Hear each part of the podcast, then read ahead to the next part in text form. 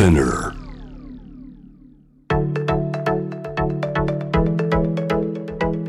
伊藤忠 Dear Life, Dear Future Brought to you by 伊藤忠 SDGs ス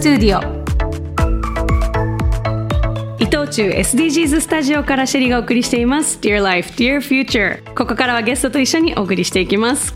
今回お迎えするゲストはタレントの武井壮さんです。こんばんは。どうもこんばんは。ご無沙汰しております。ご無沙汰しております。はいよろしくお願いします。久しぶりですよね。久しぶりですよ。ね、いつ以来かもちょっとはっきり覚えてないぐらいだけど。私は最後に本当にがっちりご一緒したのは、はい。あのそれこそ東京オリンピックが決まって、あの事前のなんか番組ありましたね。事前番組ではい。一日、あの一緒にロケ行かせていただいてそれこそあのスケボーの競技がやるからって言ってスケボー場に行ったりとか、はいあの東京のジオラマ一緒に見て、はい。ここが選手村になって、ええ。ここが競技場になってっていう話をねね。一緒に説明を受けた記憶があって、そのロケがすっごく長かったんですよ。で合間でめちゃめちゃ喋ったなっていりましたね 移動でやらなんやら。移動とか待ち時間とかで、はい。待ち時間とかで。初めて多分その時にはい。武井さんとちゃんとお話しして、そうでしたあすごいいろいろちゃんと考えてらっしゃるか。なんかいい意味合いと悪い意味合いがらいやいい意味合いですよ。同居してそうな感じバラエティーでご一緒することが多いのでね。はい。どうしてもやっぱこう、ね、楽しいことそうです、はいタンクトップのイメージでしたけど、はい。あなんかすごいいろいろ熱く思ってる方なんだなって いうのをすごい感じた。長長袖も着るんだなっていうのあ着る寒くなることあるんだなって。TPO に合わせてね。そうですよね、はい。まあでも本当それから東京オリンピックもそうですけど、北京ではね冬季オリンピックありましたね。えーパラリンピックもありましたけれども、はい。うん。まあ興奮と刺激をたくさんくれましたね。そうですねやっぱりあの、本当にコロナウイルスね、あの蔓延しだしてからもう本当にスポーツ界はこう活動が本当にこうあの制限されてしまって、もうトレーニングする場所すらも確保するのが大変な時期だったけれども、それでもやっぱりアスリートたち本当にその中でこう時間と場所をしっかりと作って、あの自己ベストを出したり。あの過去のねあのスムーズにできてた時期よりも素晴らしい記録を出してくる。すごいですよね。隔離期間、はい。ホテルの部屋でどういうトレーニングできるかって工夫したりとか、はい。みんなね発信してましたよねそういうのすごいですよねだからいろんな人のいろんな場所にこう少しずつ力になれたそれがこうスポーツっていう枠のファンが見るものから本当に我々の生活にまでも彼らの活動がエネルギーをくれた期間だったなって僕は感じますね。本当ですね。うん、だからスポーツにももいいことがあったしなるほど。結果的にすごく制限されて、はい。あの苦しんでたけど結果的にいい影響がとあった。思いますね。なんかうん。だってあの開催前は本当にもうやるべきじゃないんじゃないかっていう意見の方が多かったぐらい多かったですねはい。だけどもそこからやっぱりあの期間が迫ってきてうん。で開催が始まってみたいなことになってみたらあのもうもう東京オリンピックは素晴らしい盛り上がりだったしうん。東京パラもはいすごい盛り上がりで、すごかったですね。はい、今回のうん。北京もね、あのはい。本当にニュースターがまたたくさん生まれてっていう。そうですよはい、ね素。晴らしいと思いますね。まあ、今回の北京オリンピック・パラリンピックはコンセプトにはい。低炭素うん。掲げてましたけれども、はい。やっぱりスポーツもこの環境問題っていうのは無縁ではいられなくなってますよね。そうですね、あのーもう本当に今回の夏の東京オリンピックに関しては、本当にマラソンとかはそうダイレクトに影響を受けた競技だったと思いますよね、まずはい開催地が変更、東京オリンピックなのに北海道でやってるっていうね。えいや そのあたりも見てくるとやっぱり気候、まあ、我々が例えば生まれた頃、昭和の、まあ、僕は40年代ですけどその頃と比べるとやっぱ本当にあの日本の気候はん。かなり変わってるなと。今はこう東京で雪降ったりするとあの大問題じゃないですか、はい。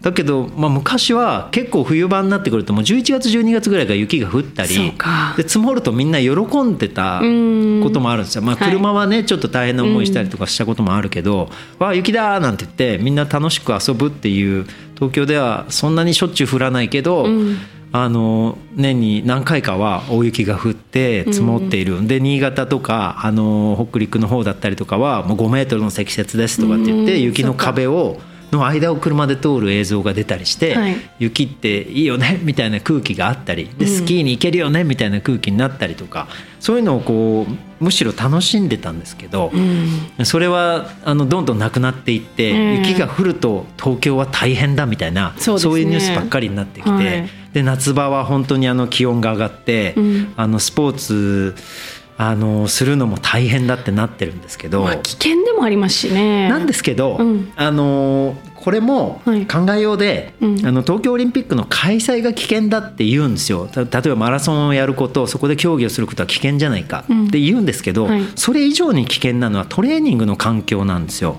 ああはい、はい、レースは1本42キロなんで、はい。あの正直あの長距離のマラソンランナーにとってはあのそんなにハードではないというかうん。ハードなんだけども、はい。あの練習はもっと走りますから。そうでしょうね。はい、だからその環境が変わってきてるっていうのはそのトレーニングを積む環境がどんどん縮小していってしまってることがあるしまだ走る環境は場所を制限したりとか、ええええ。その時期をずらすことでなんとかなる競技がたくさんあると思うんですけど、うんそれを継続的に、うん。あの世界の世界中の文化としてあの例えば雪の競技もトレーニングしていくとかってなると雪が積もってる場所がどんどん減っていってるからトレーニングする場所がなくなっていくんですよ、えまず最初に。うん。だそこがまず一番あのスポーツが影響を受ける場所じゃないかなというふうに感じますけどね。でそのトレーニングももちろんですけど、はい。まあ、そのオリンピックの開催地うん。を考えた時に、まさに今回の北京もはい。初めて人工雪100%、そうですね。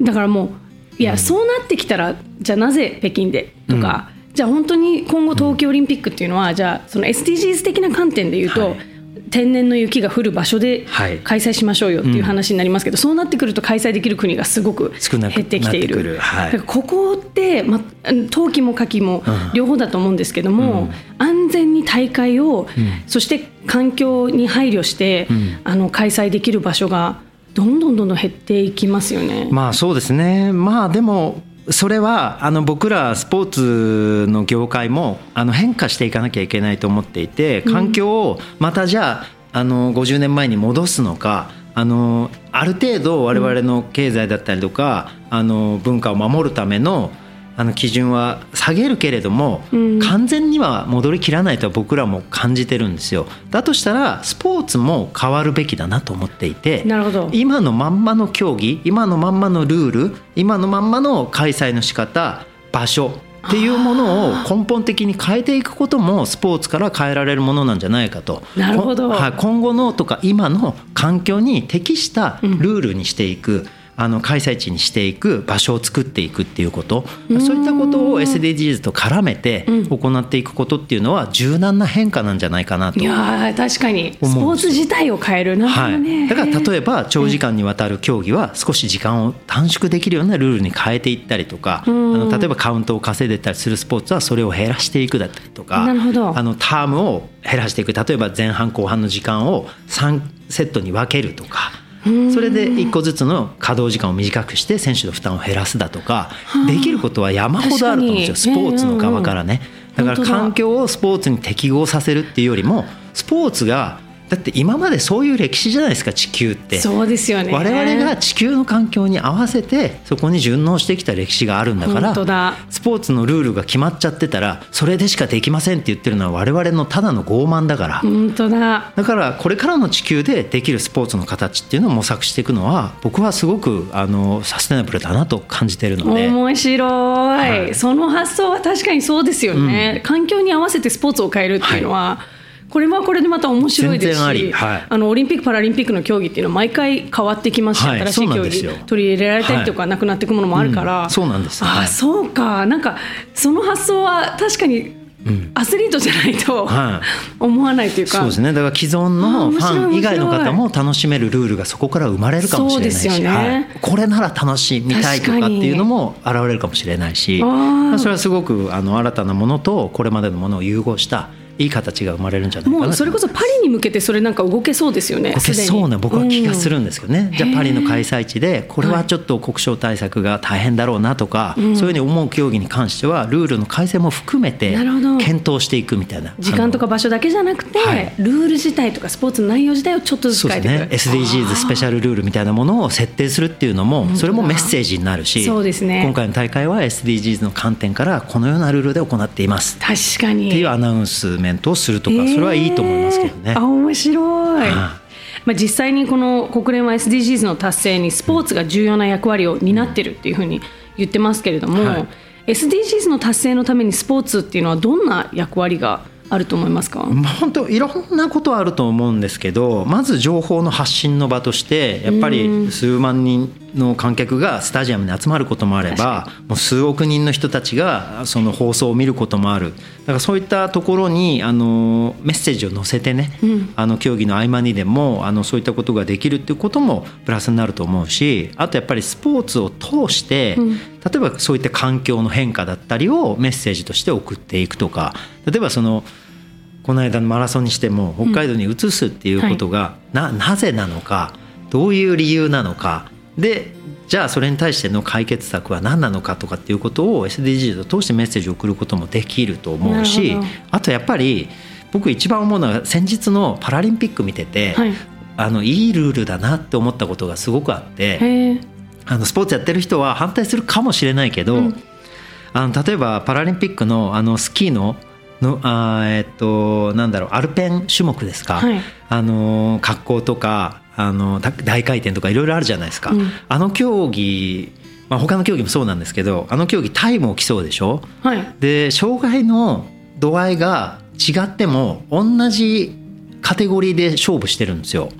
それなんでできてるか、かっていうと、はい。うん。そのその選手の障害のあの重さをパーセンテージで数値化してるんですよ。うん。例えばこのクラスの選手は80何パーセント、はい。であの軽い一番軽い人は100%で100%の人は1秒が1秒で進む時計を使うんですよ。はい、なるほど。ではい。80%の人は1秒で0.8秒しか進まない時計で勝負するんですよ。あー面白い。これってほらあのまあ言ったらあの能力の差があるんだから、うんそこはタイムとしてもっとゆっくり進めてあげようよっていうまあ同じルールで戦えるあのすごく柔らかい設定じゃないですか、うん。これってもしかしたらパラリンピックじゃなくてもできるんじゃない？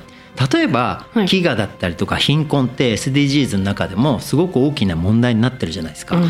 でその問題がある国ってスポーツの環境例えば道具のあの量例えばぶあの物のね総量例えばあのアメリカで流通されてるあのそのスポーツの道具の量ってそのスポーツの豊かさを示すじゃないですか。確かに。環境の良さ、うん。だこれが100だとしたら、はい。一番上の国がアメリカが100だとしたら、うん。じゃあそれに対してこの国ではそのスポーツではどれぐらいの物流の量があってーその環境が確保されてるのか、うんでコーチの人数が何人登録されているのかとか。そういったもので僕パーセンテージ化して値化できそう。できそう。だから、あのただ単にいい環境で鍛えまくった人たちが金メダルじゃなくて、はい。あの国の環境だったりとか、面白い、はい、その教育の質だったりとかそこれまたメダルの数がガラッと変わりガラッますよね。と変わると思うんですよ。だからそれが本来のスポーツにおける平等なんじゃないかと僕は思うんですよ。だからよくオリンピックって平等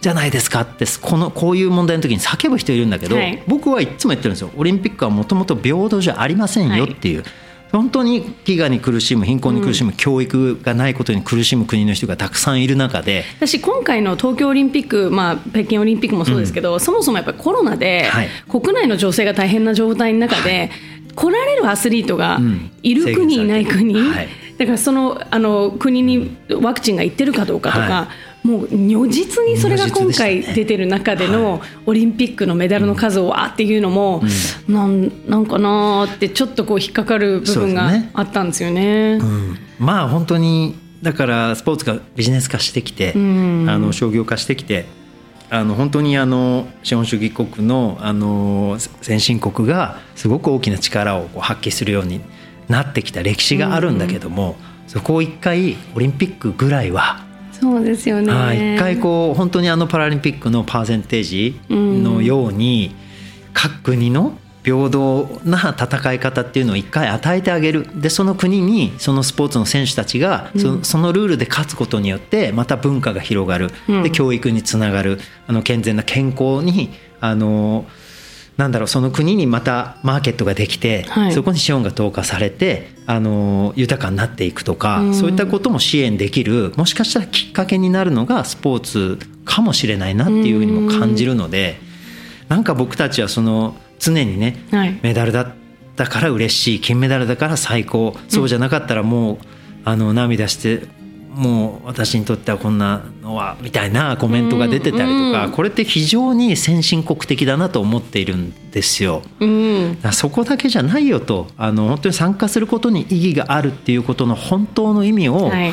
追いかけてスポーツのあの一つぐらいはそういう本当に平等なスポーツの大会があってもいいんじゃないかなと僕は思いますけどね。もうがっつり差別化するのにはすごくいいですよね、それ、その世界大会はあるわけですからそれぞれの競技の、はい、そうなんです。世界選手権ありますもんね。そう。だからそれじゃないオリンピックの意義みたいなものを、確かにそういうところで、はい。あのしかも今は AI とか、はい。い、ろんなことでも数値化することが可能になってるわけだからはい。それなんかめちゃくちゃいいですね、ん。面白い。ね。達成できるかどうかわかんないですけどね。明確に答えが出てるんだったら、なんかすごい可能性感じますね。そうですね。だからそうすることでスポーツが商業化することにも、あのマイナスばかりじゃないんだなっていうことを世界中の人に感じてもらえるしよくねあの IOC だったりとか、あはい。の今回すごいバッハさんがね、はい。はい。あの非難を浴びたりとかしたこともありましたけど、ええそういったことをあのそういった方向に向けることができればそうですね。必ずもっとあの多くの人に受け入れられる大会にうん。なっていく、あのきっかけがあるんじゃないかな。一種目からでもそういうことをスタートしてみたらとか、うん、そのための種目を1個入れてみたらとか、そうですよね。こんなオリンピックの見方どうですか、うん。あの貧しい国とかまだはい発展してない国は同じように戦えるんですよとか、でそうなってくるとトランスジェンダーの選手の話もすごく分かりやすくなる気がします、そうですね。れぞれの能力ではい。っていうことになりますから、例えばテストステロン値がどれぐらいだからじゃあこの選手はこう。何パーセントとか、はいだけども確かにあの性自認が女性だったら女性の方に出ていてもいいとか、そうん。なんかそういった幅ができるじゃないですか。いや本当だ。あそういったことをこれから我々は進めていけたら。いや頑張ってほしいです。応援してます。僕ができるような力はないんですけどいやなんかメッセージとしてそういうことを変えられる気がしました今話聞いてて、はい。えー先ほど武井さんが言ってましたけれどもね、はいはい。この貧困や飢餓の解決 SDGs の目標にも入ってますけれども、目標1の貧困をなくそう。で目標2が飢餓をゼロにですよね、これまあ武井さんといえばいろんな動物の倒し方ね 知ってますけども。僕の本業ですけどね。本業なんですよ、そっちは本業なんですよね。スポーツの話は副業なんでそうなんはですね。い、すごいそっち熱く聞いちゃったんでなんか 忘れてました百獣の。全然聞いてもらえないんでね最近倒し方。最近全然そっち興味ないです。あのあスポーツの話が面白くて。あそうなのそうなんですよ。だけって言わないで本当。これどうですか？あの貧困と飢餓の解決に導く倒し方、いやもう僕はもう本当に教育しかないだろうなと教育。思ってます。あのなぜ貧困になってしまうのか、やっぱりその本当になんていうか第一次産業っていうかそういったものは非常に重要だけど、そこで従事することしかやっぱり選択肢がない国だったり人ってたくさんいる。で、はい。しかも低賃金であの雇われてしまっているとかってことあるので、ええ。やっぱりその教育であのどういった知識を持ってあのなんだろうあの何をすればあのよりあの豊かなあの社会を築くことができるのかっていうのを本当にあの世界中地球上で本当にあの正しく伝えていかないと今のような格差っていうのはうんどんどん開いていくばっかりだろうなと思うんですよ。そうですね世界が便利になればなるほど格差は広がっていって、今の本当にまあ IT 企業だったりとかの流星で、まあ、いくつかの企業が本当に世界中のあの富のシェアをほとんど持っているみたいな世界になってきてますけど、うん。そんな中でまだそういったこうなんだろういろいろなものがこうまだいろいろなものが足りてないっていう場所をこれからどんな風にして僕らがあのみんなが幸せになるために生かしていけるのかっていうのはしかもそれを環境に負荷をかけることなくっていう形にしていくっていうのは僕本当にあの現地の人たちが正しい教育を手にすることっていうのが一番じゃないかなと思ってるんですよ。なるほど僕たちですら本当に地球だったり平和だったりとかそういった全ての我々がもう生きてるあの生き物たちがみんなハッピーにあの豊かな地球で暮らしていくってために、本当に正しいことを学んでこれたかって言ったら僕自分も疑問符があるんですよ、はい。だから大人になってからそうだったんだって思ったことたくさんあったし、うん。で日本ってそうだったんだって逆にマイナスに感じてしまったこともたくさんあったし、うん。だからそういうなんかあの我々が一つの国で自分たちの生活の中でただ与えられてる教育だけを頭の中であの持つだけだと本当に偏った、うん。あの見方しかできないなっていうことを、本当に高校大学とかではい。勉強だけしてた時期を過ぎてから学ぶじゃないですか。そうですね。だからこれは本当に僕ロスが大きいなと思ってて、もっと若い頃できたことあっただろうし、うん。今知ってることをもし当時知ってればとかっていうことたくさんあるんですよ。